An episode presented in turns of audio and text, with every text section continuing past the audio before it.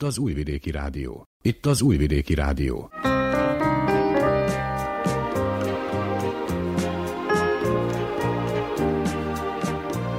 Egészségügyi mozaik. Köszöntöm az Újvidéki Rádió egészségügyi műsorának hallgatóit. Nagy Emília vagyok, a mai műsor szerkesztője. Az egészségügyi mozaik első órájában beszámolunk arról, hogy a hétvégén rendterápia elnevezéssel tartottak egészségnapot Óbecsén. Interjút készítettünk az ásványi karkötők hatásairól, a színterápiáról, a svéd masszázs jótékony hatásairól, valamint az élet és sors elemzésről, a reikiről, hathajógáról és az aromaterápiáról is. A gyerektorna alkalmazásáról gyógytornást kérdezünk. Műsorunk második órájában az Emanci című független produkciót hallhatják, majd az egészségügyi ABC rovatunkban a linfóma tüneteit és kezelését általános orvos ismerteti. Szeptember 15-e ugyanis a linfóma világnapja. Ennyi a kínálatból, ha felkeltettük érdeklődésüket, tartsanak velünk. A munkatársak Vukicsevics Mihályló zenei szerkesztő és Gorán Mávics hangtechnikus nevében tartalmas időtöltést kívánok.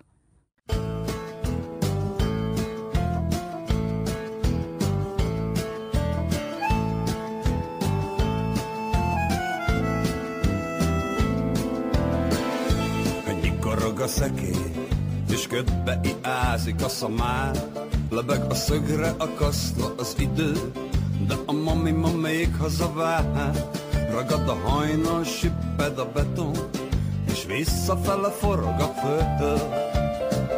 Egy angyal zúg le a gangról, mert az ú, a bánat rostás kardjába dől.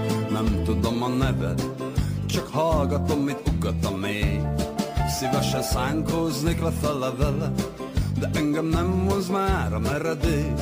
Dug le az ujjad, dőj meg egy kicsit, míg hánysz én tartom a fejed.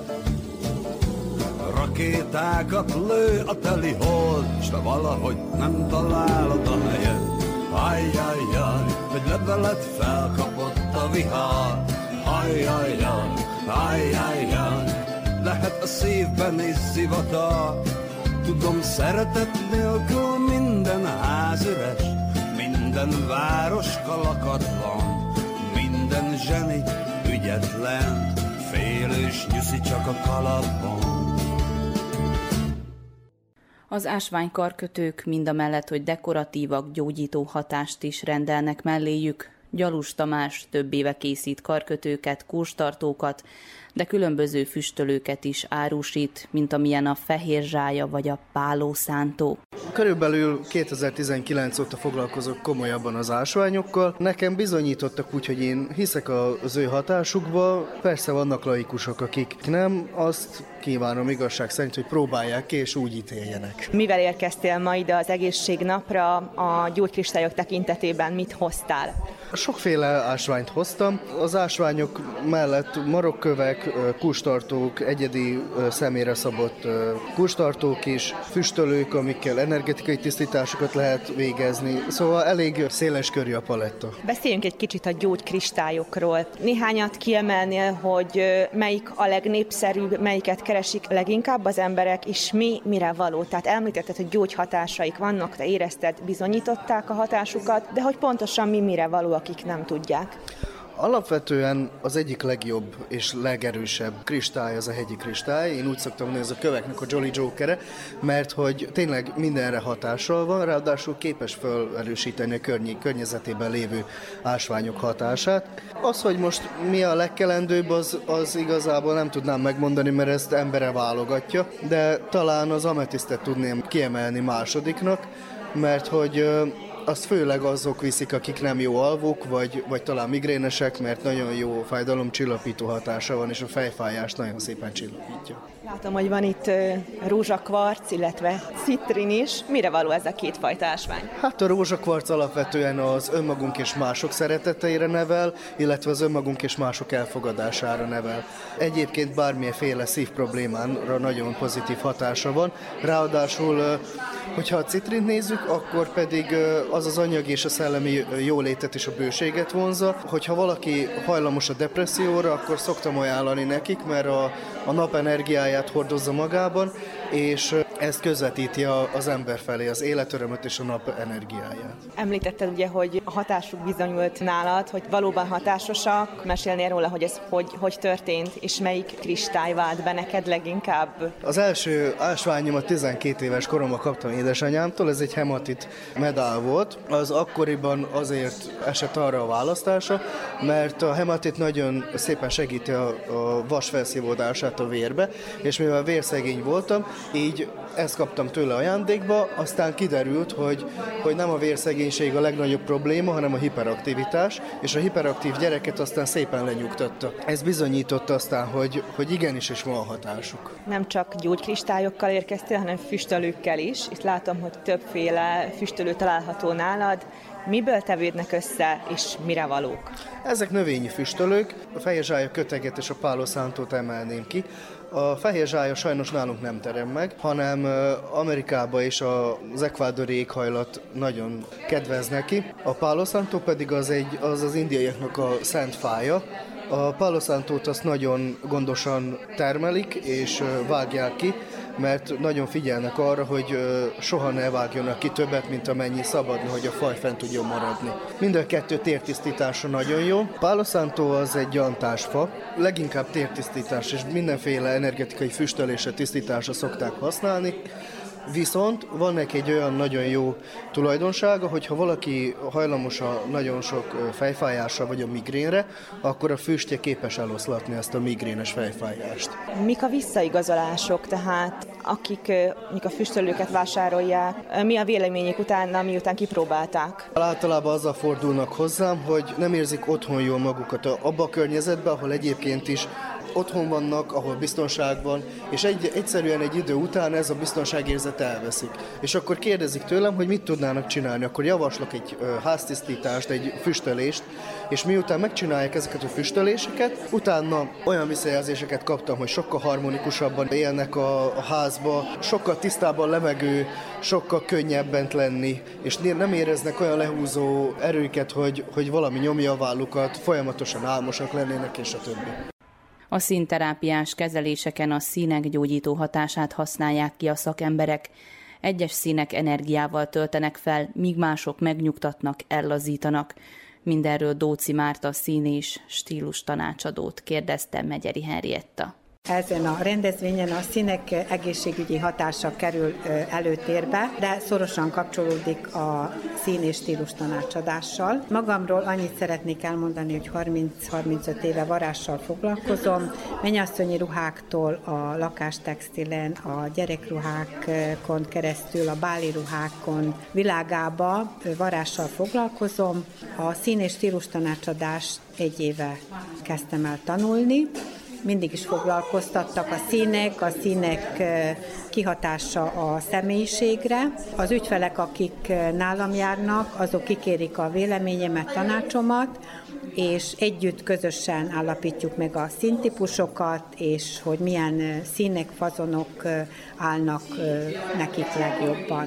Hogyha már a színtípusoknál tartunk, akkor, ha jól tudom, négy fő színtípus vagy évszaktípus létezik. Melyek ezek? A tavasz, nyár, ősz és a téltípusokat különböztetjük meg, ők a fő színtípusok, de lebontva 12 színtípussal dolgozunk, mint színtanácsadók.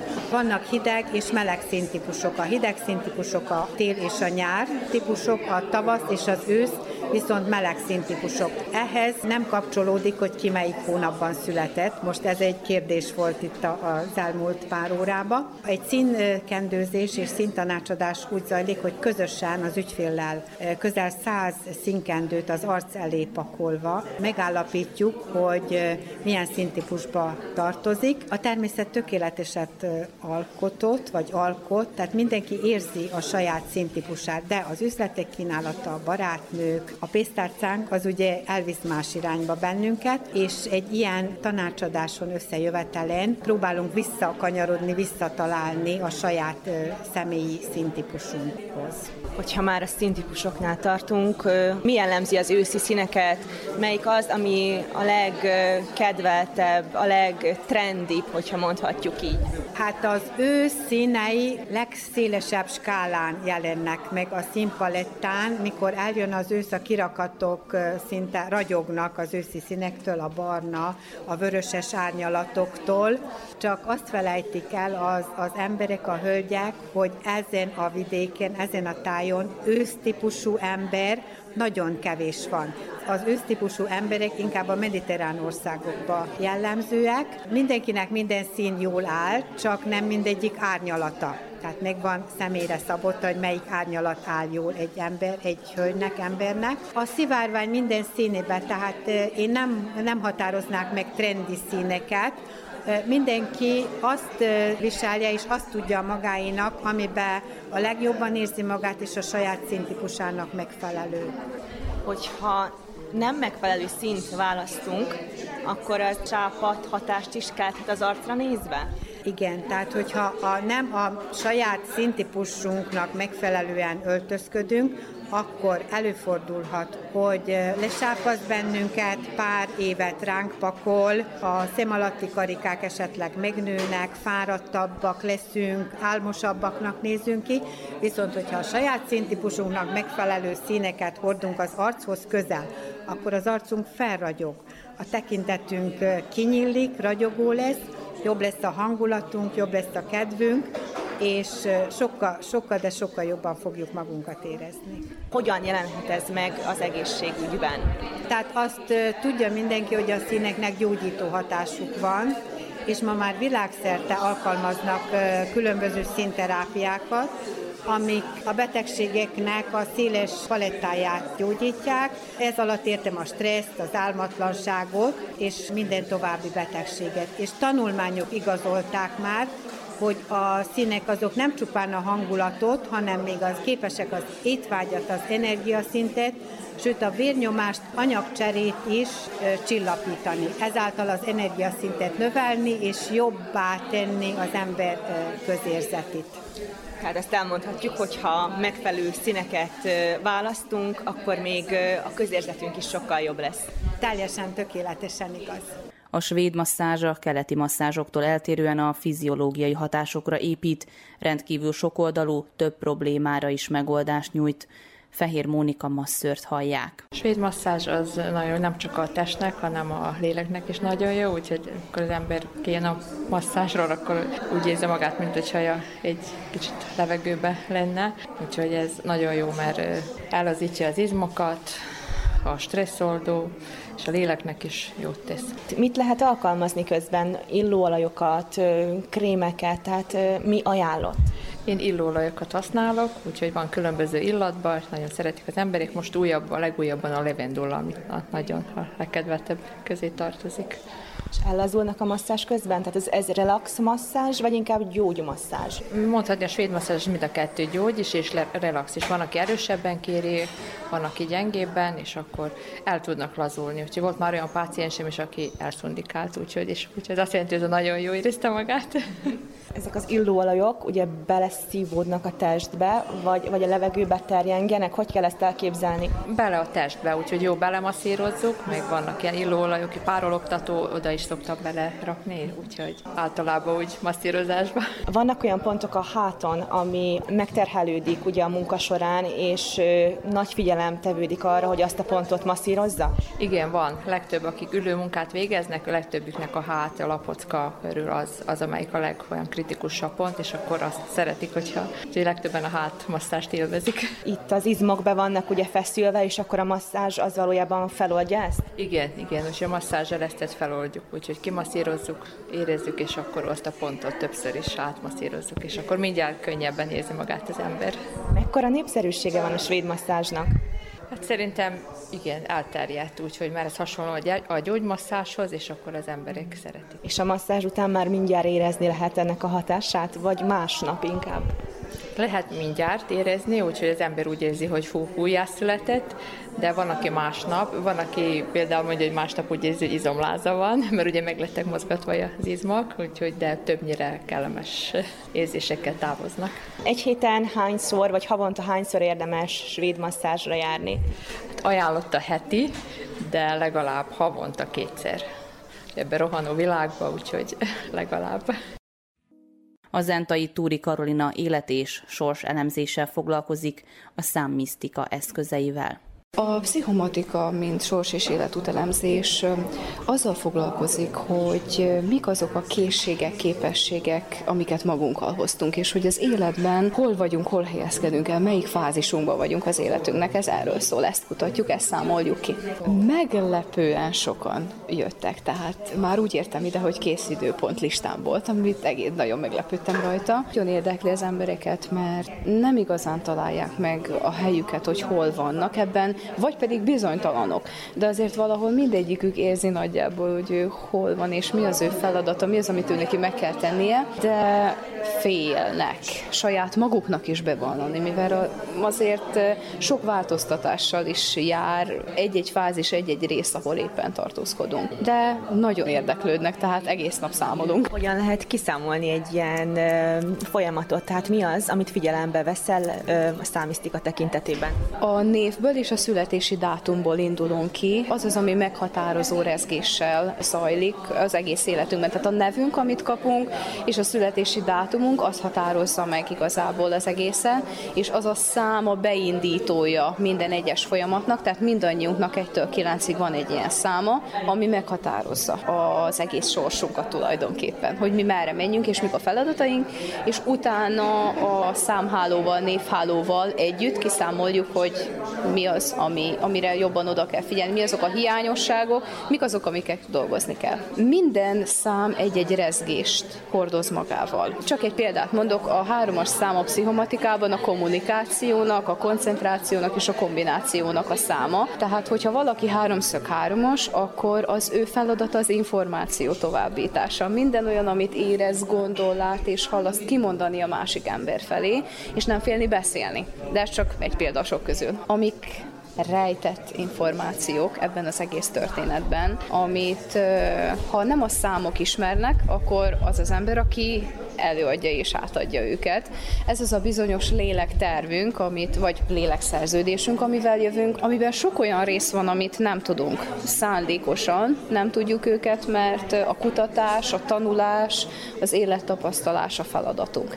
És a nem mindig árulják el a számok ebben ezeket a dolgokat, ilyenkor fordulok más eszközökhöz, hogy még pontosabban rálásunk, hogy még ezek a dolgok. De a nevünk, a név, a betű, a rezgés, tehát mondják, hogy a név kötelez, tehát a kereszt név igazából. Azt, tehát én Karolina vagyok, úgyhogy a K betű jelentése az minden esetben a harcról szól, tehát itt küzdeni, küzdeni, és mondani, és tenni, és csinálni, de ugye mindig tudni kell, nekem is azt ad, hogy hol kell küzdenem, és hol nem kell küzdenem, de ezek mind tanulási folyamatú, tanulási feladatok. Milyenek a visszajelzések a résztvevők részéről? Nagyon érdekes, mindig meglepődnek azon, hogy mennyire pontos egy-egy információ információ, ami a számokon keresztül jön. Tehát mindig, amikor tehát elkezdjük számolni, és nagyjából összerakjuk a, azt a bizonyos számhálót, meg van határozva, hogy hogyan kell beírni a számokat, betűket, mindig meglepődnek azon. Honnan tudta, vagy e, ez, ez hol látszódott, mert, mert ezt nem mondtam, ez nem volt benne, és nagyon-nagyon-nagyon érdekes az arcuk mindig, tehát mindig meglepődnek rajta, de valahol, ha nem is mondták ki hangosan, belül ők is pontosan tudják, hogy ott vannak, tehát itt igazából így kirakjuk elébük, tessék nézni, és vagy elfogadják, vagy nem, tehát ami már nem az én döntésem. Én kiteszem elébük, és aztán ők haladnak vele, dolgoznak vele, ahogy csak tudnak. Én is, mint mindannyian, az önismeretünk útján járunk. Próbáljuk megismerni saját magunkat, próbálunk rájönni, kik vagyunk, mit keresünk itt. Így igazából én nekem is ez volt a legnagyobb feladatom. A Moholi Mikus Klaudia Reikivel foglalkozik, amelynek hagyományára már 2500 éves szanszkrit nyelvű írások is hivatkoznak, eredete pedig Tibetbe vezethető vissza. Megyeri Henrietta hangfelvétele. Mit érdemes tudni a reikiről? A reiki ősi gyógyító technika, amit nem olyan régen, 21. században újítottak fel, egy japán szerzetes, és így került ő általa aztán a nyugati világba is. Különböző beavatásokat kapnak magába a reiki gyógyítók. Van három fokozat, van az egyes, azzal önmagunkat tudjuk jobban gyógyítani, illetve közeli családtagokat. Van a kettes reiki, és van a mesteri reiki. Jelenleg akkor te melyik szinten vagy most? Én most a mesterin vagyok. Igen. Mióta foglalkozol reikivel, és hogyan jött a te életedbe maga a reiki? Az én életemben először is eléggé spirituális közegbe, emberek közé kerültem, és szépen fokozatosan mindig valamivel találkoztam, és körülbelül két éve vettem én is egy rejki kezelésen, ami nagyon megtetszett, és nagyon sok mindenben segített, főleg a megnyilvánulást úgymond, vagy a kommunikációmon segített, ugye, hogy nehezen ment, nagyon lámpalázas voltam, ezen ezért nagyon sokat segített, fizikai betegségek is voltak, ezek apróság, nem semmi komoly, és ezen is tudott segíteni. Úgyhogy így elkezdtem a tanfolyamokat, és magába a mesteri, ez nem olyan régóta van meg, másfél éve van rejkim, és akkor a mesteri az pedig most egy két hónapja körülbelül. Hogyan néz ki egy reiki kezelés? A reiki kezelésre, amikor megérkezik a páciens, akkor először is pár szóban, hogy mégis mi a problémája, ha el tudja mondani, de van, aki csak azért jön, hogy feltöltődjön energetikailag. Utána van egy aura símítás, majd a csakráknak a tisztítása és feltöltése történik, és ugye utána lekérem a, reiki energiát annak a számára, aki ott jelen van, és kézrátétellel, valahol érintéssel, és valahol csak kicsit távolabb a testtől ott tartva a kéz, így történik magába a kezelés, van hosszú, másfél-két órás változat, mikor a teljes testet kezeljük, illetve van egy félórás változat is, ahol csak mondjuk előről történik a kezelés, illetve van csak a fej, magába a fejen a kezelés. Milyen módszerrel tudsz neki segíteni? Elősegíti a gyógyulását, úgy mondva, és ez úgy történik, hogy lekérem az energiát, és kezeimen keresztül, szóval végig megy a testemen, és a kezeimen keresztül ki tudom áramoltatni ezt az energiát, amire különböző mondom, beavatásokat kaptunk, és ugye már itt a mesteri fokozaton itt szimbólumokkal dolgozunk, amivel meg tudjuk erősíteni, föl tudjuk nagyítani ezeket az energiákat. Van kimondottan gyógyító, fizikai sérüléseket akár, tudunk vele rehabilitálni, illetve mentálisan és pszichésen is tudunk segíteni.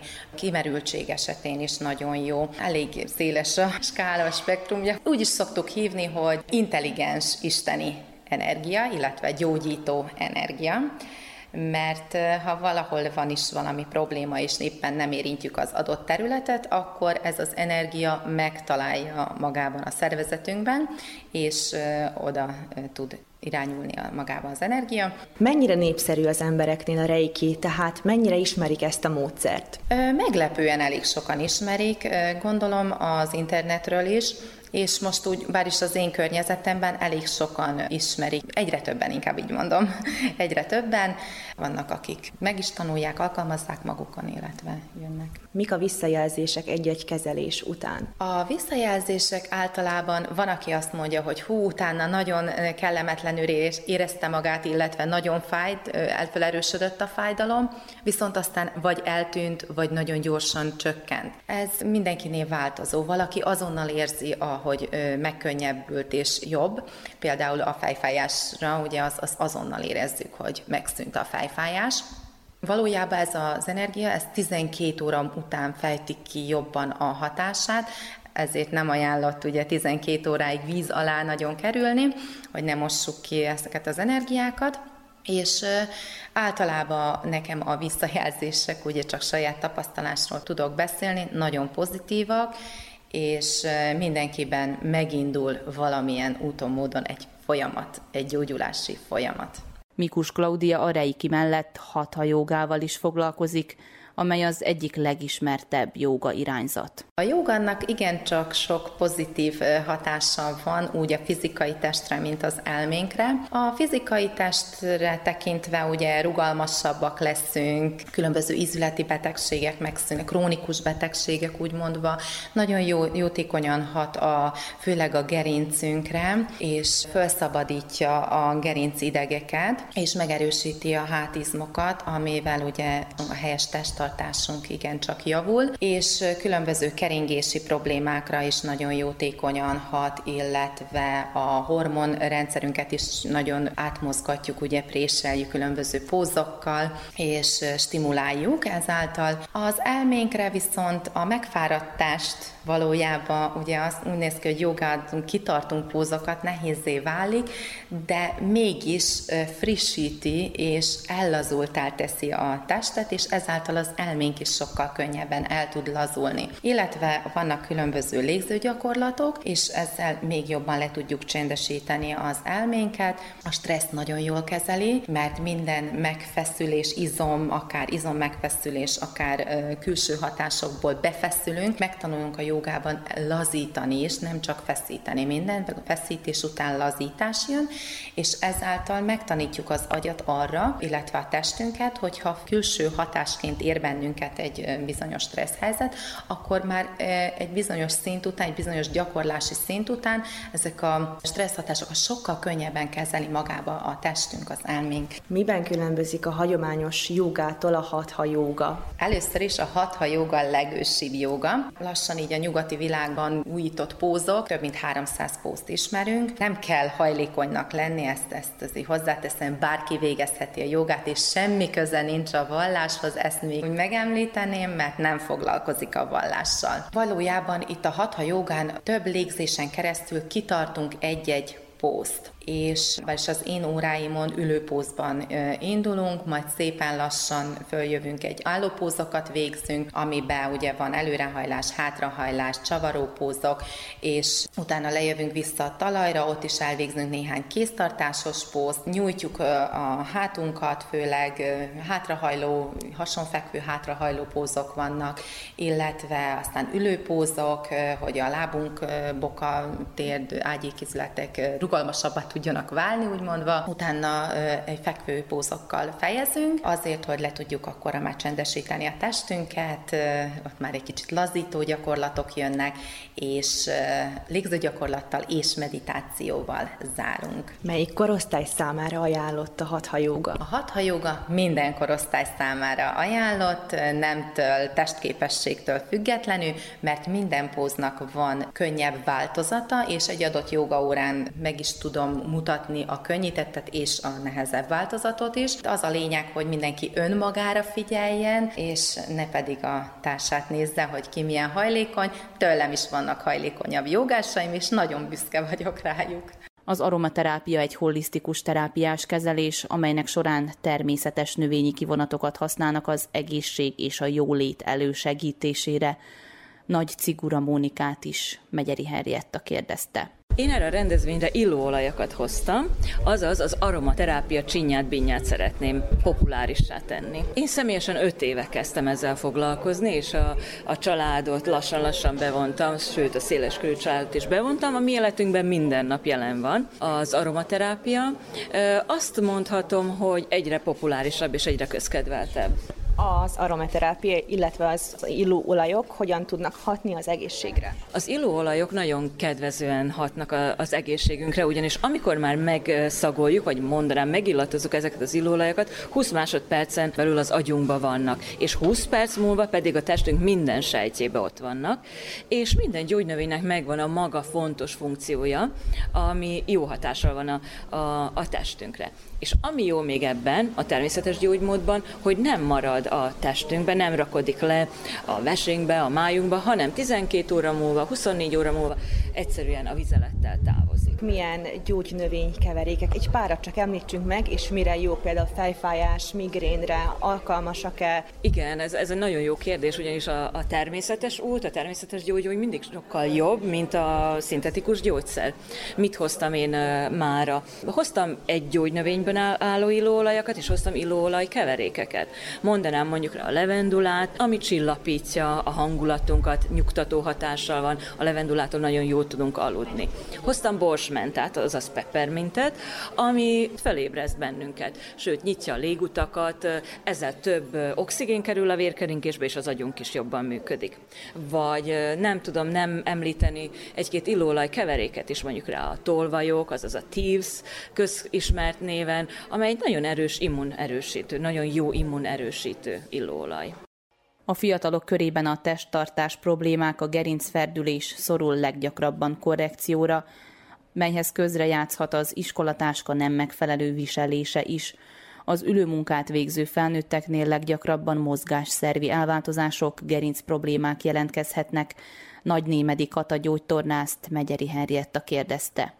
A fiataloknál azt lehet látni, hogy mindenki ezt a modernizációt követve, hanyagul, lezserül, leengedve, hosszúra tartva az iskolatáskának a pántját, úgy hordják a gyerekek ezt a sok-sok kilós táskát, akár esetekben több mint 10 kilót is mérhetünk egy-egy iskolatáskánál. Nem is maga az iskolatáskának a kialakítása lenne a legeslegfontosabb, bár az sem elhanyagolható szempont, hanem inkább a magának a, a viselésnek a technikája, tehát hogy, hogy egészen hozzá kell, hogy álljon a gerincéhez, a derekára kellene, hogy föltámaszkodjon a kerestont fölötti területre. Tehát nem szabad, hogy lelógjon, tehát ez lenne nagyon fontos, mert hogyha lefele húz nagyon a táska, lóg a táska, akkor ő kompenzációként előre fog dönteni törzsből, csípőből, és ez miatt egy ilyen nagyon feszítő érzés jön létre a szöveteken, a szövetláncokon, elkezd a testtartása megváltozni, tehát sok minden problémát hoz magával. Mit tehet az a szülő, aki észreveszi, hogy a gyerek testtartása változik, esetleg gerinc problémák jelentkeznek nála? Én mindenképpen azt szoktam javasolni, hogy érdemes a gyereket gatyában megnézni havonta, két havonta egy alkalommal, természetes fényben, előről, hátulról, oldalról, mert a szülők többsége bár laikus, de azért vizuálisan ők is fel tudják mérni, hogy vannak-e látható asszimetriák megkérjük, hogy hajoljon előre, húzza ki magát, látszik-e, hogy hanyagtartása van, előre húzza a vállait, behúzza a fenekét, vagy, vagy előre hajlítja a fejecskéjét, tehát, hogy ilyen dolgokat a szülő is meglát, hogyha folyamatosan kontroll alatt tartja az ő növekedési szakaszát, tehát két havonta megvan a gyerek azért nézve, akkor, hogyha a szülő észreveszi, hogy itt valami asszimetria vélhető, akkor mindenképpen el kell vinni gyógytornász szakemberhez.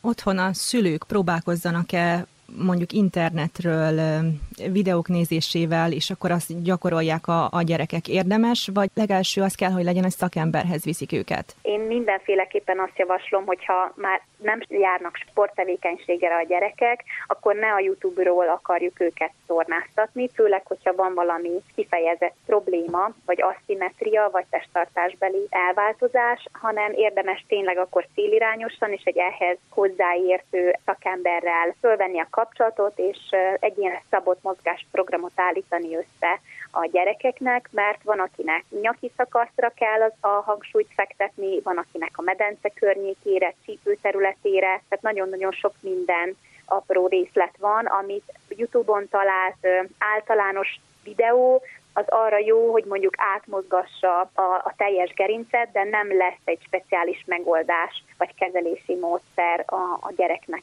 a gerinc problémájára. Hogyan lehet megelőzni a, a gerinc ferdülést, a gerinc problémák kialakulását? Ebben segíthet a sport? Mindenképpen a sporttevékenység az egy egy testi-lelki feltöltődés a gyereknek.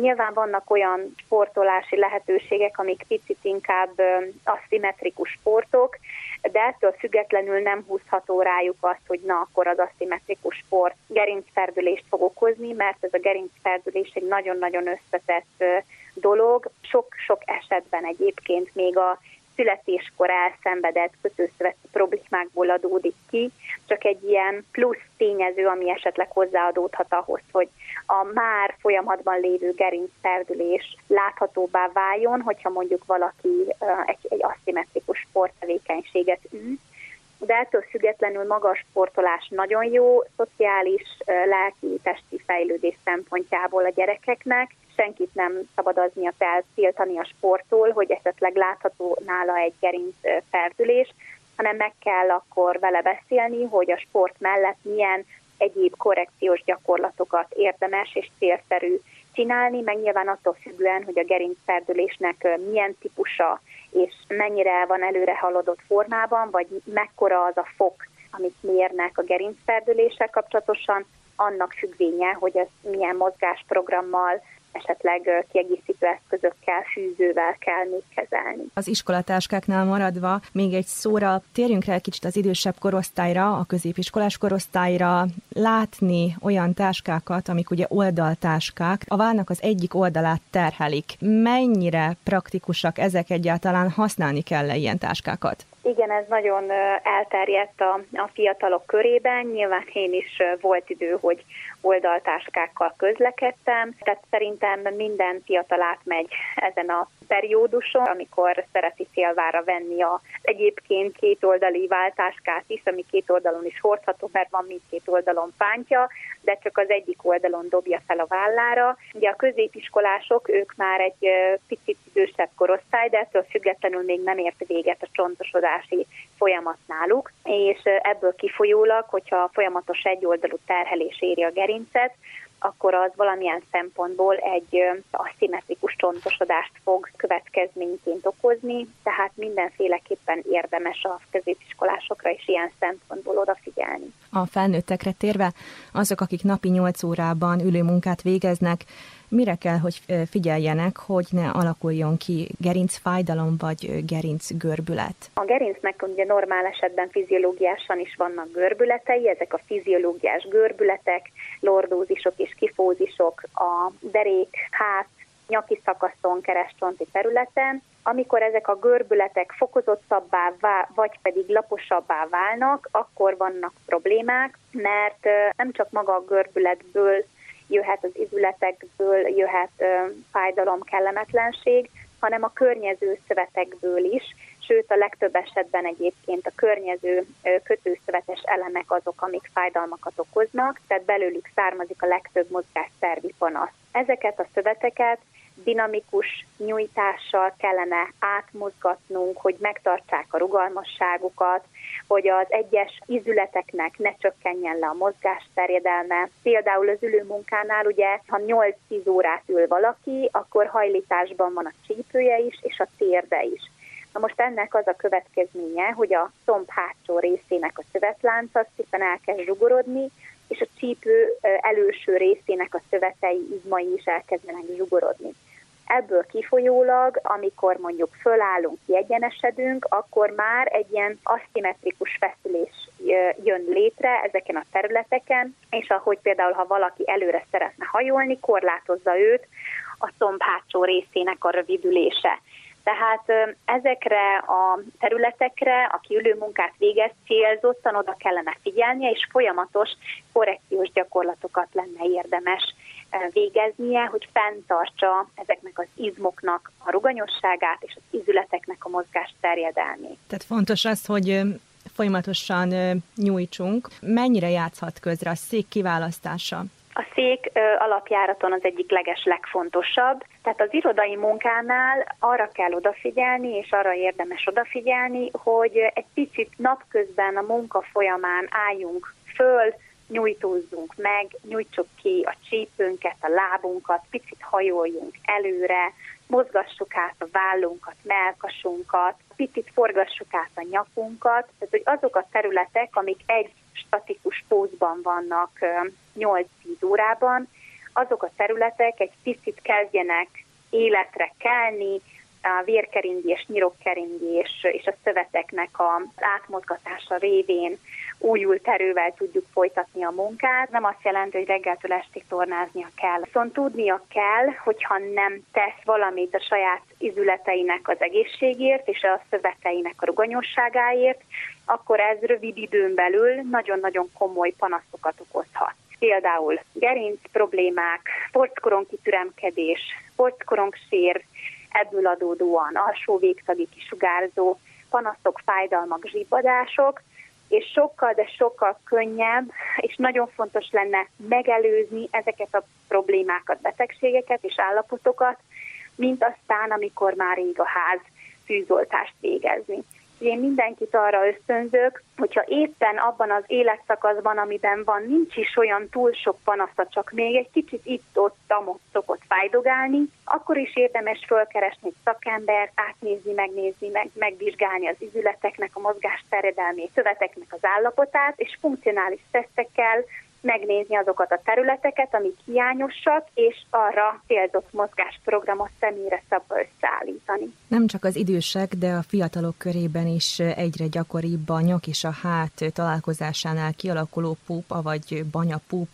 Mitől alakulhat ki, és hogyan tehetünk ellene? Igen, ez a csúf neve ennek a ö, problémakörnek. Egyébként ö, arról van szó, hogy az ülő munkát ö, végzőknél a testtartás folyamatos egyoldalú terhelése miatt a fej elkezd egy ilyen picit előrefele állapotba kerülni, ezt mi úgy hívjuk gyógytornászok, hogy protrakciós fejtartás alakul ki, amikor a nyaki csigolyák egymáson is picit előrefele csúsznak.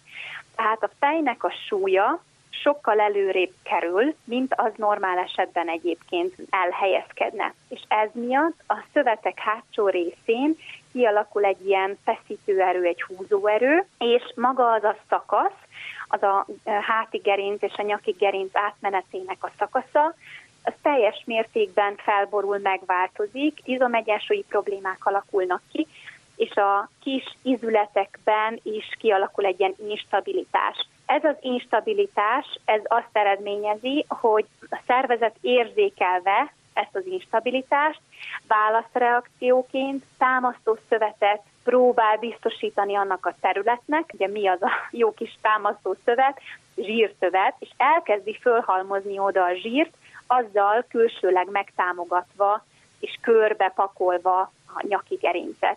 Tehát így úgymond egy ilyen zsír, halmozott zsírszövet alakul ki azon a területen, mert van olyan, aki teljesen amúgy vékony, normál testalkatú, és mégis van neki kis zsírpók látható a szakaszon, vagy pedig van olyan, akinek meg van egy nagyobb súlyfölöslege, és még sincs a szakaszon pópja, tehát ez attól függ, hogy instabil az a terület, vagy nem. És hogyan tehetünk ellene? Célzott mozgással, rengeteget javítható a dolog, mert hogy az a terület elkezd beszükülni, a nyakszírt közeli részek rövidülnek, a nyak előső területe alul rövidül, a felső nyaki szakasz előső szövetei pedig megnyúlnak, és a hátsó területen pedig az alsó nyaki szakasznak a részei nyúlnak meg.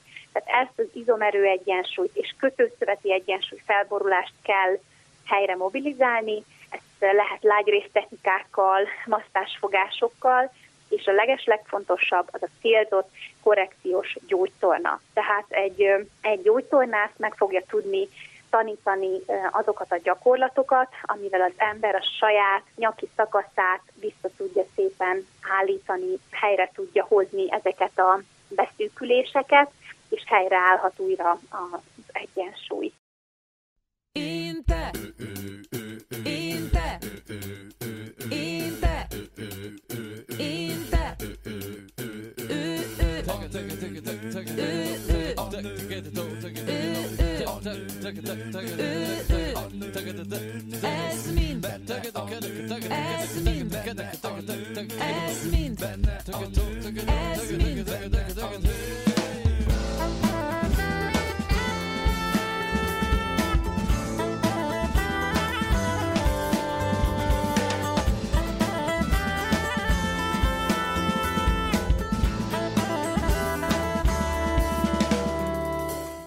Emanci, a női leg.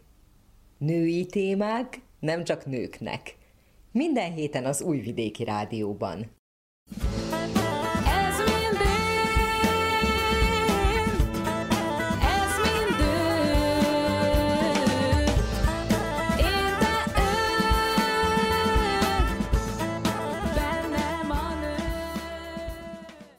Szép napot kívánok! Raffai Ágnes köszönti az Újvidéki Rádió minden kedves hallgatóját. Azt hiszem, abban megegyezhetünk, hogy vannak tipikus női és férfi szakmák. Igen, fodrászból vagy szakásból ismerünk nőt és férfit is. orvosból, tanárból és pincérből is. De mondjuk a műkörmös általában nő, a kovács pedig férfi, ahogy az asztalos is. Hangsúlyozom, általában. A mai műsorban a szabadkai Nagy Danyi témával beszélgetek, aki fából varázsol csodásnál csodásabb dolgokat. Hogy hogyan kerül véső egy törékeny hölgy kezébe, hogy hogy kapcsolódik mindez a népi világgal, és hogy miért különösek a fesztiválok, megtudhatják, ha velünk tartanak.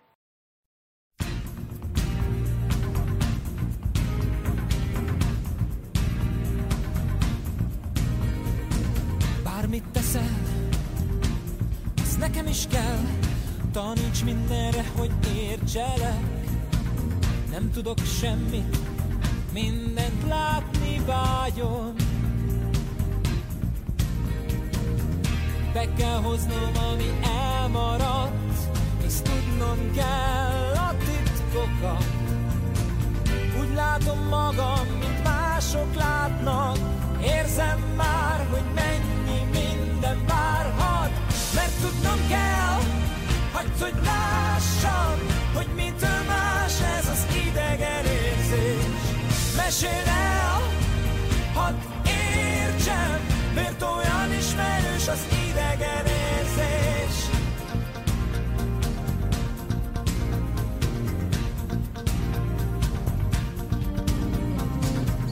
Hogyha mozdul, bennem rezdül a vágy, ezt nem éreztem sohasem még. Mondd miért kell, hogy mindig egyedül őt lássam. Nem is tudtam, hogy létezik ez a szenvedély, onnan érkezik.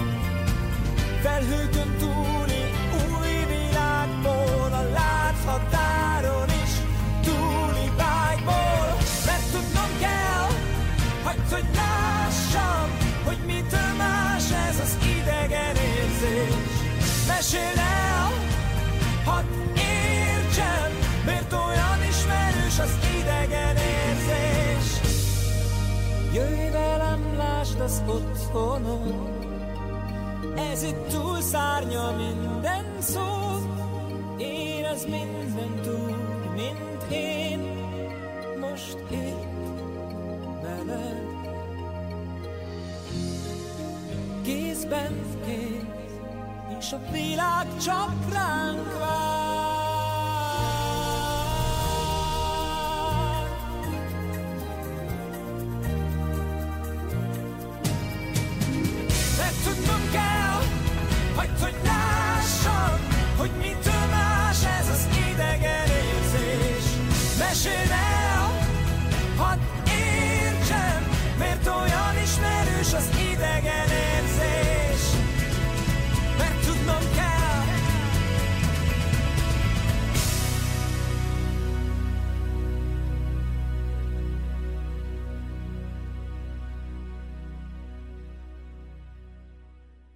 Te hogyan mutatnád be magad? Mit mondanál magadról? Hát Nagy Danyi Tímának hívnak, ugye? Szabadkán élek, 21 éves vagyok.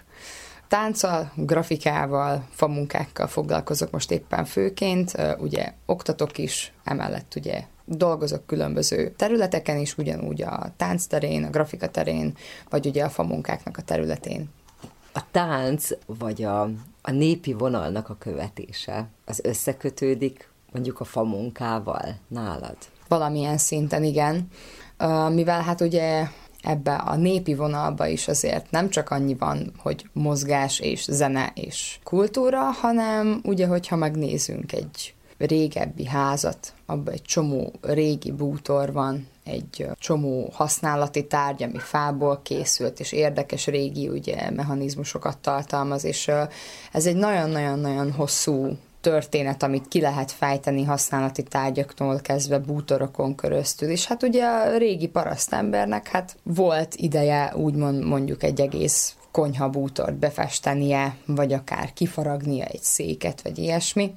És hát ezáltal ugye most én is ugye a műhely munkákat úgy kezdtem, hogy felszabadultam szépen egy-két padlásra, és akkor hát onnan a már nem igazán kellő bútorokat én lehoztam. Hát most ugye volt az jobb, meg kevésbé jobb állapotban, volt olyan bútor, aminek megpróbáltam az eredetiét visszahozni, vagy festés szinten, vagy akár kinézetileg, de volt olyan is, amit meg teljesen újra gondoltam, és akkor így, ugye így például jött az, hogy ö, egy régebbi székely ö, motivumos könyvet elkezdtem lapozgatni, és megcsináltam életem első faragott tükrét. Ami végül is kicsit rendhagyóbb, meg nem teljesen korhű, de viszont ez is valamilyen szinten befolyásolta, úgymond azt a tükörnek az elkészültét. Lépjünk vissza egy lépést, mert hogy azért nem egy mindennapi dolog az, hogy egy fiatal, törékeny hölgyecske nekiáll vésőt és kalapácsot és fűrészt meg szöget venni a kezébe. Hogy kerültél te kapcsolatba egyáltalán a, a fával? Édesapám ugye famunkákkal dolgozik már nagyon-nagyon régóta, hát már majdnem szerintem azt is mondhatnám, hogy körülbelül 30 éve, és hát ugye van egy műhelyünk is itt Szabadkán, és hát ugye non-stop minden egyes nap én szemtanúja voltam annak, hogy apa föl kell, elmegy a műhelybe, és hazaér valamikor este, vagy délután, vagy éppen ugye mikor, és akkor hát ugye mindig hazaért, akkor közös étkezés, és akkor mentek a beszélgetések, hogy na, és mi volt most, vagy mi történt a mai nap, vagy ez jött be, vagy fát vettek, vagy nem vettek fát, vagy kerítést kell csinálni, vagy ezt meg azt meg azt kell ugye készíteni, és hát ugye mindig vagy kellett mennem fotóznom az adott dolgokat, amik ugye elkészültek, és akkor ez így ott volt nekem az életemben, hogy jó, hát édesapám ugye fával dolgozik, és akkor pont. És ugye középiskola után én nem kezdtem egyetemet, hanem ugye dolgozgattam, oktatgattam, csináltam a saját kis dolgaimat, és akkor jött ez, hogy hát nekünk ott van ez a műhelyünk, és hogy például édesapám egyik alkalommal talált egy bútort, és hogy ebben lehetne valamit kezdeni, de hogy nem tudja, hogy mit. Hát, jó van, akkor majd megnézzük, meg akkor bejárogattam a műhelybe kicsit erre-arra, és akkor jött, hogy á, hát én faragni akarok.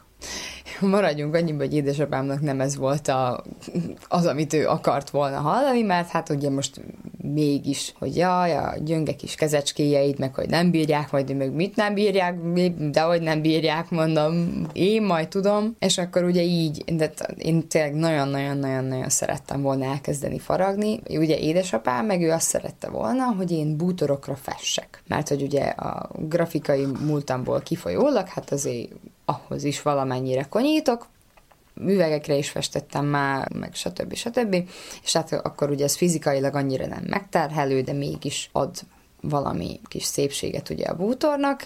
Nekem meg azért nem volt szimpatikus, mivel a fának az erezetét, a fa kinézetét, a festék az, az ugyebár elveszi. Én meg meg akartam hagyni azt, hogy látszódjon, hogy az fa, de hogy hogyan lehet rá mintát, és akkor ugye így jött a faragás, és akkor így szépen ugye a kezdeti nehézségek, hogy de fájni fog a kezed, de nem fog fájni, de ne csináld, de csinálom. Ugye ez az apja-lánya, hát valamilyen szintű konfliktus, és akkor ugye jött ez, hogyha most meg tudtam csinálni mondjuk egy másfél méterszer fél méteres tükröt, akkor miért ne tudnék mondjuk apróbb dolgokkal is foglalkozni, mint hogy valamilyen kisebb használati tárgy, vagy egy, akár egy ékszer, akár egy nyaklánc, akár egy kulcstartó, meg akár egy hajtű, és akkor utána kezdtem el ebbe a következő irányba kacsingatni még. Felsoroltál sok-sok mindent, hogy mik azok az apró dolgok, amiket csinálsz.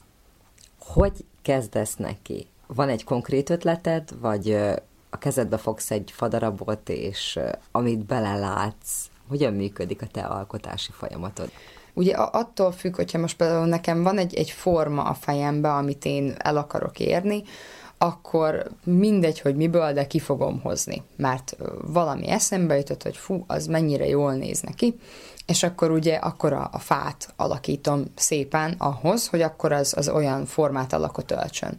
De viszont, ha meg a fának van egy olyan mintája, hogy hogy valami nagyon különleges, például egy nagyon ö, szép első osztályú dió, vagy ö, most például nem régibe sikerült beszereznem ö, afrikai fafajtákat, ilyeneket, hogy zebránó, különlegesebb olajfafajták, ugye, akkor itt meg ugye megnézem, hogy mim van, és hogy hogyan tudnám azt a mintát egy mondjuk egy kisebb formába valahogy még jobban kihozni, hogy annak legyen valami kis története, ugye a formán belül. És akkor ez egy egyszerű forma, egy egyszerű alak, de ugye ott a fának a mintája hangsúlyos. Akkor most például belegondolok abba például, hogy az emberek miket szeretnek maguknál hordani, vagy, vagy az, vagy csak a, a tudatában lenni annak, hogy nekik olyanjuk van.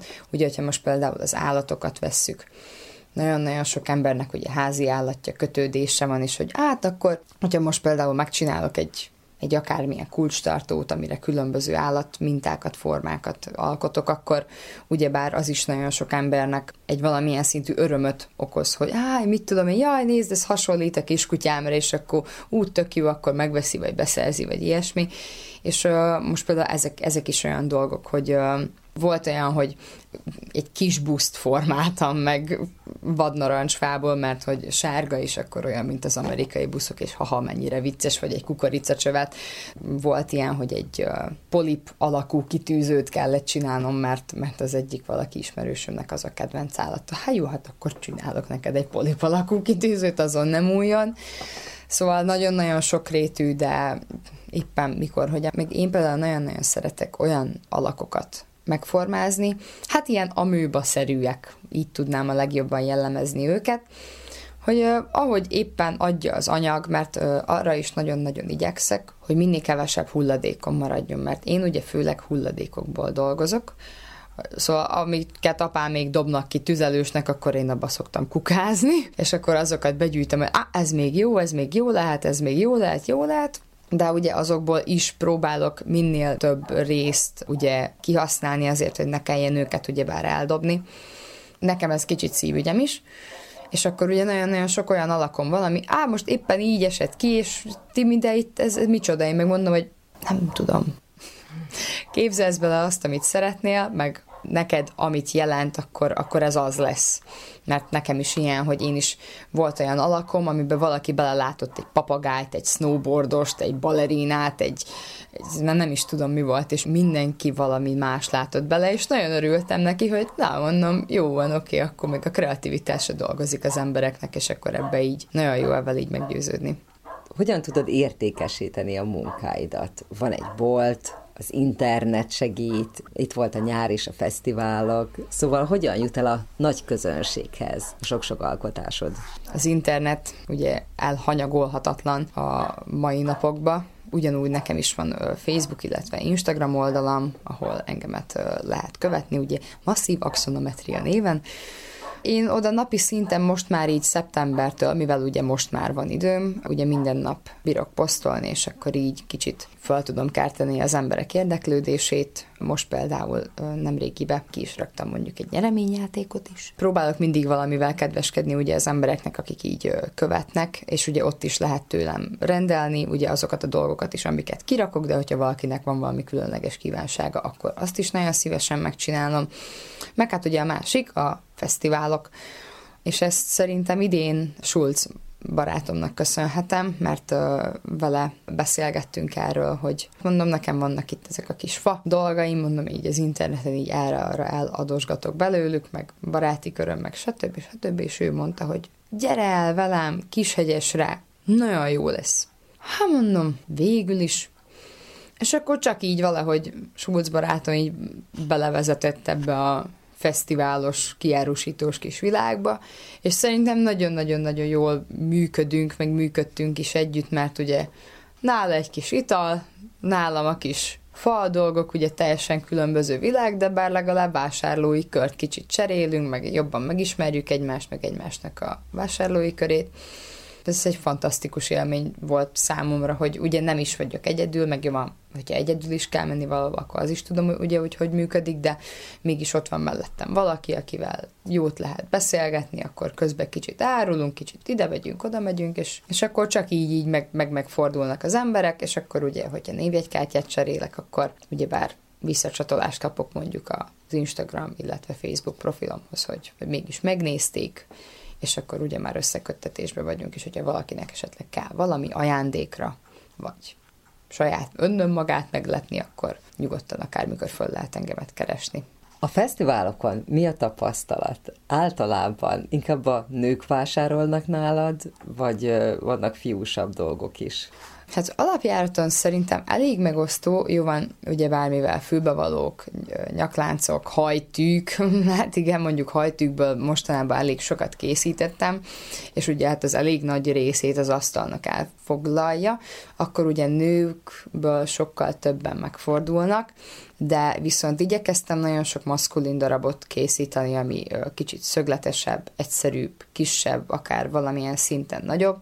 Szóval azért megpróbáltam nem így kiszárni a férfi nemet, hogy mivel te férfi vagy, ezért nem hordhatsz nyakláncot, vagy csak most mondok valamit, hanem akkor ugye így jöttek a könyvjelzők, így jöttek a kulcstartók, azok végül is eléggé uniszexek, vagy hogyha mondhatnám így, ugye, akkor ugye mostan nemrég beszereztem egy pirográf készüléket, amivel ugye égetni bírok a fára, és az is egy, egy egyszerű ilyen kis kör, ilyen kis lapocskákat készítek, ugye, és akkor mondjuk horoszkóp jellegű mintájaim vannak, különböző filmes jelek, mint például ugye Harry Potter, vagy Gyűrűk ura, vagy mondhatok ugye akármit.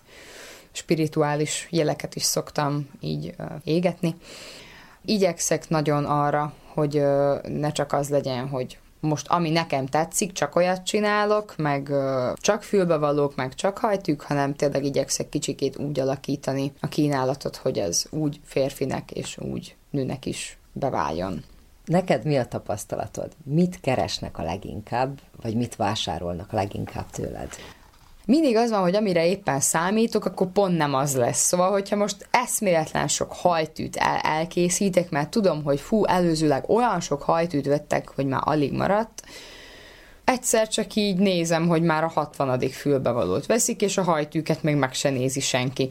Na, egy valami, a könyvjelzők azok annyira, ugye, korunkból kifolyólag, én úgy érzem, hogy azok annyira nem fogyó eszközök, de viszont azokon kívül, amit kicsit sajnálok is, tehát ez a társadalommal jár, meg ugye ezzel a mai életstílussal, de alapjáraton szerintem mindig valahogy máshogy mikor ez, mikor az fogy jobban.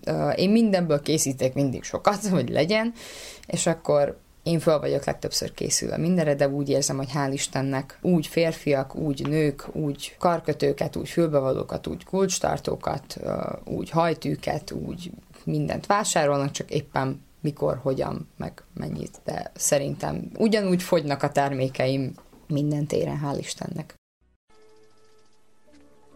Most azt hiszed, nem tudok semmit, és te oly sok helyen jártál, mert elvitt a hajó. De hogy lehet, hogy én, ilyen tudatlan szegény, megértem azt is, amire nincs szó. Nincsen szó.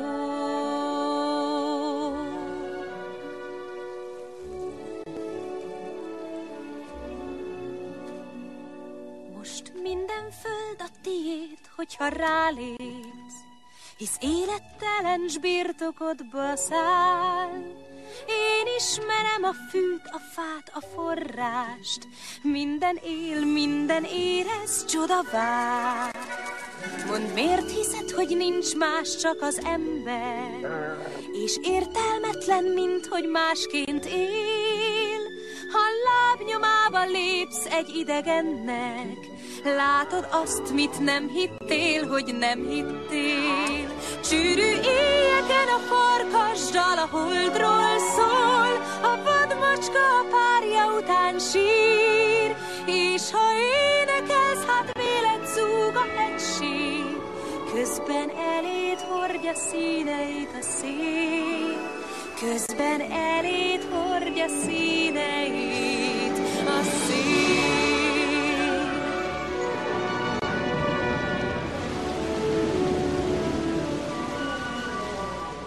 Kergetőzzünk ősi szűk csapáson, Jöjj, néked nyújtja száz kincsét a föld, Jöjj, hemperegj egy gazdagabb világban, Haszon nincs, minden néked nyújt gyönyör.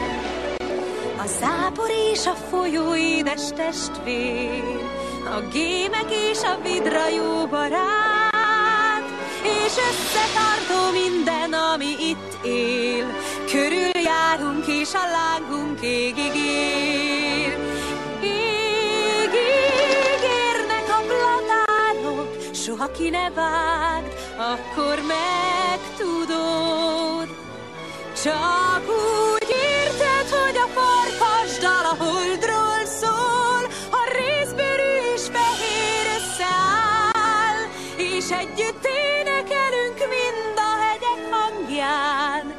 Közben ezer színnel kápráztat a szél, akkor néked él a föld, és csak néked tündököl, amíg élsz, ezernyi színnel száll a szél.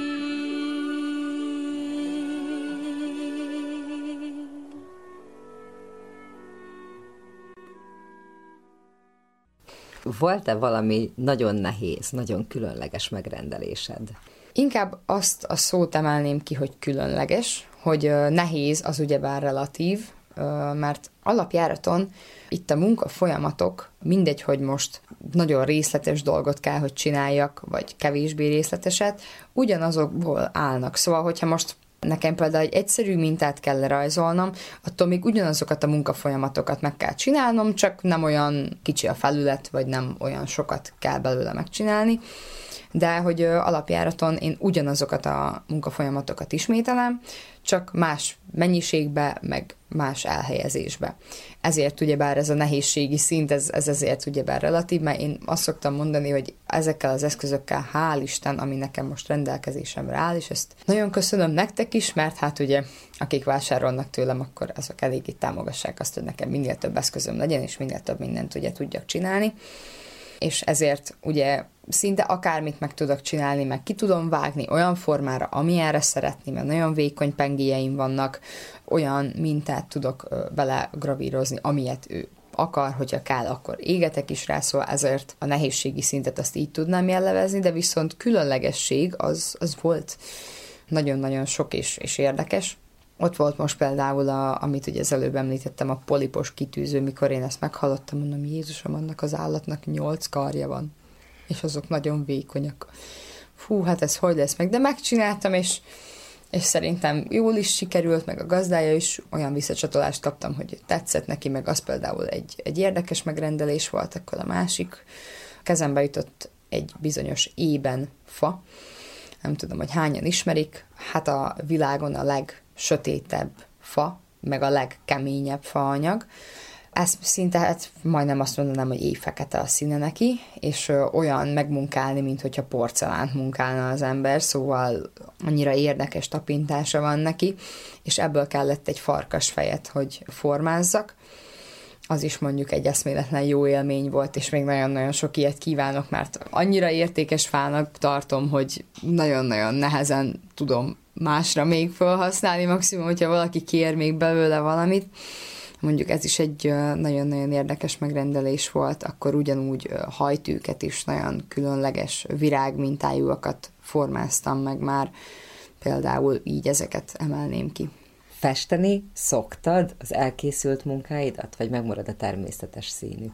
Hát az a helyzet, hogy ebben még nagy vitába vagyok önmagamba, mert ugye, ahogy említettem is, nekem ez a fára festés dolog, ez annyira nem bejövős, de az a sanda gyanúm, hogy el kell majd kezdenem, mert nagyon-nagyon sokan kérik és kérdezik. Ez most még ilyen belső vitám, de lesznek. Most amúgy már csináltam egy-kettő ilyet, ez azért nagyon-nagyon nehéz, mert az már az a kategória, ami valamilyen szinten megfizethetetlen. Mert nagyon-nagyon sok munka van vele, ami nem probléma, se semmi, én nagyon-nagyon szívesen csinálom. El kell kezdenem majd mindenféleképpen, szerintem, csak még egy kis ihletet kell, hogy saját magamnak is adjak meg egy kis visszacsatolást, hogy ti mit csináld, mert az emberek kérik, és jó lesz, szóval tervezem, csak ez még most így ilyen kis belső vitám magammal, de szerintem lesznek ilyen hasonló dolgok, mert hát ugye a festés az alapjártan nem áll messze tőlem, nem sokára fogok majd felrakni még kis festményeket a kis oldalamra, mert ugye azok is közben készülnek a miniatúráim. Vannak-e terveid Mit szeretnél elérni ezzel a munkával kapcsolatban? Őszintén olyan nagy elvárásaim nincsenek. Én most csak azt szeretném, hogy eljussanak a munkáim az emberekhez, és hogyha valaki ránéz, akkor egy kis örömöt a nap közben éppen hozzon neki ez az adott valami, szóval én ebben nem szeretném a világot megváltani. Esetleg azt tudnám mondani, hogy most ugye nagyon-nagyon sok bútort én már elkészítettem, nagyon sok bútorom van készen, amit felújítottam, és ezeket mondom, nagyon-nagyon szeretném, hogy gazdára találjanak, csak ugye itt nálunk nagyon nehéz ezeket értékesíteni, mert árából kifolyólag is, meg hova, meg kinek, meg ezek ugye specifikusak. Szóval én ezt megcsináltam előre, és ez valakinek vagy beleillik a lakásába, vagy nem, vagy a házába éppen. Szóval ezért ezt egy kicsikét így nehezebb, de mondjuk nagyon-nagyon szeretném azt, hogy ezek a bútorok egyszer valahogy gazdára találjanak, lehet, hogy majd Magyarországon, vagy valahol külföldön próbálom majd inkább valahogy értékesíteni őket, mert ö, nekem ezekben is szívem, lelkem benne van, és tényleg azt szeretném, hogy valakinek a házának egy ilyen kis díszes eleme legyen. A másik, meg ugye a festményeim. Én nagyon-nagyon szeretek ilyen miniatúrákat készíteni, ezek nem hatalmas nagy alkotások, ezek csak így, hát főleg a vajdasági létet próbálják bemutatni, és most például az első három kis festményem mind a három Budapesten kötött ki, Ugye egyik ismerősöm felköltözött Budapestre, és mikor meglátta ezt a három festményt, azt mondja, hogy neki ez kell, mert mind a három az otthonára, ugye az itthoni környezetre emlékeztet, és mondja is nekem, hogy akármikor ránéz ott fönt a budapesti lakásba, ugye ott a betontenger között azon nyomba az itthoni légy jut neki eszébe, és mondjuk ez, ez a másik, amit még most szeretnék minél több ilyen kis festményt is készíteni ezek nem ilyen kiállítás szintűek, hanem csak, hogy ott legyen valakinél otthon, és mikor ránéz, akkor egy kis melegség töltse el a szívét, hogy ah, tényleg, hogy vajdaság is, hogy ezt a Timi csinálta, és hogy ugye ezek kicsik, mint ahogy a levükből is erednek miniatúrák, szóval ilyen 20 centisek, vagy 15 centisek így keretestől, mindenestől, és tényleg ez egy kicsi hely, asztalra is rá lehet őket tenni, és akkor egy kis melegség, hogy eltölti az ember szívét, akkor én annak már nagyon-nagyon örülök fiatal nő vagy. Volt már olyan tapasztalatod, hogy nem vettek komolyan ebből adódóan? Hát, hogy nem vettek-e komolyan, a rácsodálkozás az mindig ott volt, hogy jaj, hogy hú, hát ezek nagyon-nagyon szépek, és, és kikészíti őket, és amikor mondom, hogy hát én, ö, ja, az a megdöbbent arc, meg a, oh, mikor hirtelen azt se tudja, hogy hova kapjon, meg hogy mi, hú, hát és, és ezek a gyönge női kezek, nagy gyönge női kezek, tudod már, Szóval voltak érdekes beszélgetéseim egyes emberekkel, meg érdekes reakciók, de én ebben úgy vagyok, hogy örülök, hogyha egy kis meglepetést tudok okozni.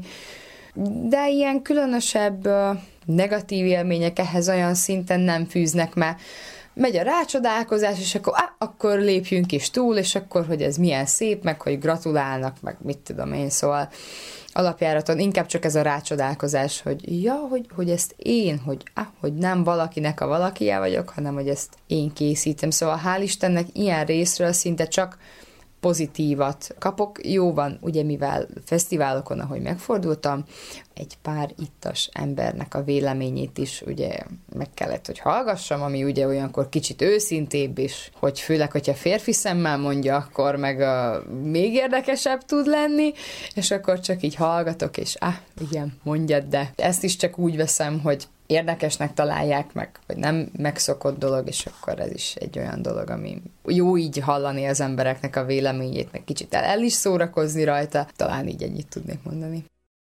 Tep, tum, tararum, tep, tum, tararum, tep, tum, tararum, tep, tum, tararum. Kedves hallgatóink, ennyi fért mai műsorunkban, melyben a szabadkai Nagy Danyi témával beszélgettem. Köszönöm figyelmüket. A szerkesztő Raffai Ágnes mára búcsúzik Önöktől. A linfóma tüneteit és kezelését Tóth Isaszegi Sándor ártalános orvos ismerteti a linfóma világnapja kapcsán. A fehér vérsejtek rosszindulatú elváltozása a linfóma. Egy úgynevezett ősejtő vagy anasejtből indul a szervezetünkbe a fehér és a piros vérsejteknek a termelése. Arról a részről beszélünk, ahol termelődnek a fehér vérsejtek. A fehér vérsejteknek az a fő funkciója, hogy megvédi a szervezetet a különböző kórokozóktól, amik bejönnek úgyhogy beszívjuk őket levegővel, bevisszük élelemmel, esetleg a szennyezett vízzel. Tehát egy ősejtből indul az, hogy linfocitákat, monocitákat, eozinofil, stb. sokféle fajta fehér vérsedéket termel a szervezet, és ez a folyamat, amikor az ősejtből keletkeznek a mostan fiatalabb sejtféle fajták, különböző lépcsőzetben vannak. Mindegyik lépcsőnél lehet egy ilyen hiba, hogy a szokásostól másképp osztódik a sejt. Na most vannak mechanizmusok, amelyek ezt lefékezik, megölik a rosszul osztott sejtet, de a linfomáknál, leukémiáknál az a gond, hogy ez a mechanizmus nem működik, és egy nivón, de rosszul osztódnak a sejtek. A fő dolog az, hogy nagyon sok fehér vérsejt termelődik hirtelen. És azt lehet észrevenni egy vérképen. Tehát nem lehet észrevenni semmilyen tünetét. Ez mind olyan betegség, hogy nem lehet azt mondani, hogy na mostan valakinek hasmenése van, hogy ez a sok közül a jele annak, hogy hát linfómas. Nem. Az első jelek, amikor már megjelennek, az a nyirokcsomók daganatok. Van a hónaj alatt a nyakon, és a lábunk ugye kezdeténél nyirokcsomók nagyobbodása általában nem fájdalmas. Sokszor a beteg észre se veszi, nem vett nagy feneket neki, és nem megy az orvoshoz se. Ilyenkor szokott az történni, hogy már későn jelentkezünk az orvoshoz, nagyon előre haladott a betegség. Csak nagyjából fősorolnám, hogy milyenféle fajta dologról beszélünk. Tehát a linfóma olyan neve ennek a betegségnek, hogy összefoglalja a többit is. Valamikor leukémiának is mondtuk vannak itt burkító linfómák, vannak linfoproliferatív, rossz indulatú daganatok. A legismertebbek a linfómák közül ugye a Hodgkin, a non-Hodgkin betegségek, és egy pár szót csak ezekről azért, hogy mindenki tudja, miről is van szó. Tehát a Hodgkin féle betegségben olyan sejtek vannak, amelyek kevert, tehát több szinten is több lépcsőzetben van az, hogy rosszul osztódik a sejt, és akkor itt ilyen kevert, rossz indulatú sejtekről van szó. Amikor a non-Hodgkin emlegessük, ugye, már névből is ugye hasonlíthat valami a dologra, itt csak egyfajta rossz indulatú sejtekről van szó. Akkor most legújabban egy német elbocsájtó levélem linfoproliferatív rossz indulatú daganatról volt szó. Most itt már áttérnék arra, hogy mik is szoktak lenni a kórokozói ennek a betegségeknek. Tehát valamikor mondtuk, hogy fizikai tényező, kémiai tényező, tehát a kémiai tényező ma is nagy szerepet játszik, ugye mink a tisztított vízzel, a szennyezett levegővel, az élelemmel ma beviszünk nagyon sok különböző vegyszert. Ezeknek a vegyszereknek a közös hatása különböző dolgokkal, mondjuk a vírusokkal, meg a, a többi dolgokkal előidézi azt, hogy a sejtosztás nem olyan minőséges, mint ahogy elvárnánk. És ott történnek ezek, amit említettem, hogy rossz sejtosztás, és aztán egy olyan szinten burjannak azok a sejtek. A Hodgkin betegségnél emlegetnek egy olyan vírust, amelynek nagy szerepe van ebbe. Tehát említettük, hogy a mechanikai, a kémiai, és akkor most említsük a vírusokat. Tehát a vírusoknak nagy szerepe van különben az életünkben, az mellett is, hogy nagyon sok éven keresztül, mondjuk rá 40 évet dolgoztam, azt mondtuk, hogy a vírusok velünk élnek az első fertőzés után egy egész életén át. Sokszor úgy volt, hogy hát jó, van szimbiózis is, amikor azt mondjuk, hogy az hasznos az együttélés, de van egy egész kontra is, ugye, hogy egy pillanatban az, hogy ott az a vírus, elé tud idézni valamit, ami aztán egy rossz indulatú daganat lesz.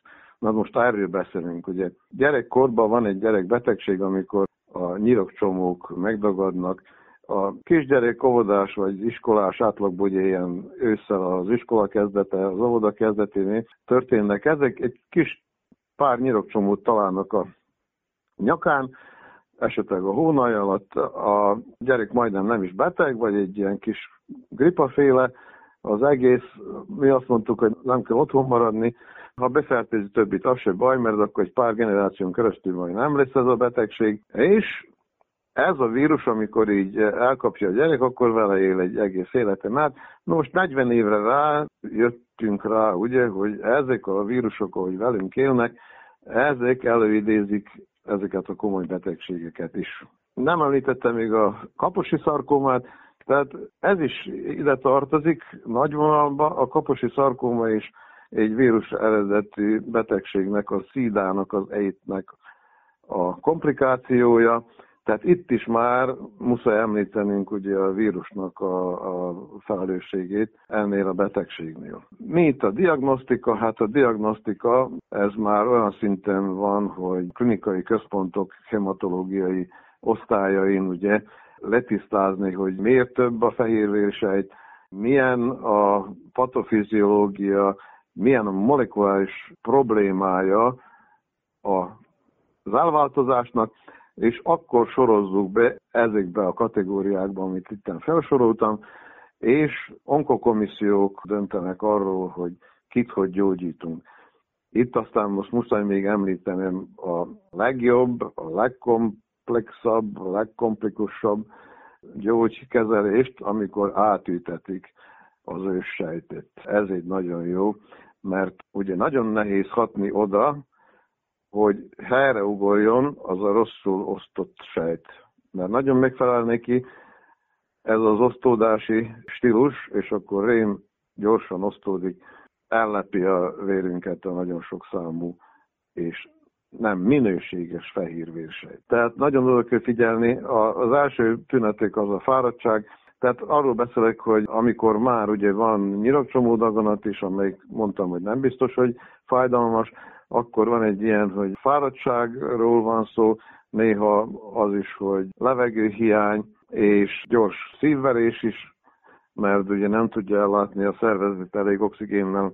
Vérkép az alapja a diagnosztikának, és ugye aztán a hematológiai osztályokon pedig letisztázzák, hogy mi a pontos diagnózis meg a, a kezelési sorrend. Kedves hallgatóink, Önök az Újvidéki Rádió egészségügyi műsorát hallották, amelynek első órájában beszámoltunk arról, hogy a hétvégén rendterápia elnevezéssel tartottak egészségnapot Óbecsén. Interjút készítettünk az ásványi karkötők hatásairól, a színterápiáról, a svéd masszázs jótékony hatásairól, valamint az élet és sors elemzésről, a reikiről, hathajógáról és az aromaterápiáról is a gyerektorna alkalmazásáról gyógytornást kérdeztünk. Műsorunk második órájában az Emanci című független produkciót hallhatták, majd az egészségügyi ABC rovatunkban a linfóma tüneteit és kezelését ismertette általános orvos. Szeptember 15-e ugyanis a linfóma világnapja. A munkatársak Vukicsevics Mihályló zenei szerkesztő, valamint Megyeri Henrietta és Gorán Mávics hangtechnikus nevében Nagy Emília köszöni meg hallgatóink figyelmét.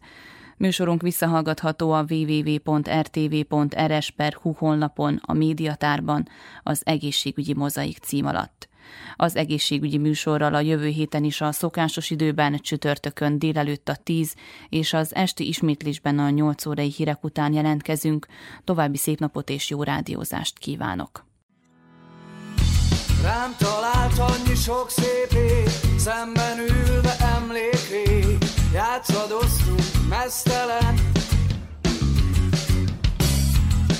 2007 most az év, ha nem látnád, el nem hinnéd, szemtelen. A távolból,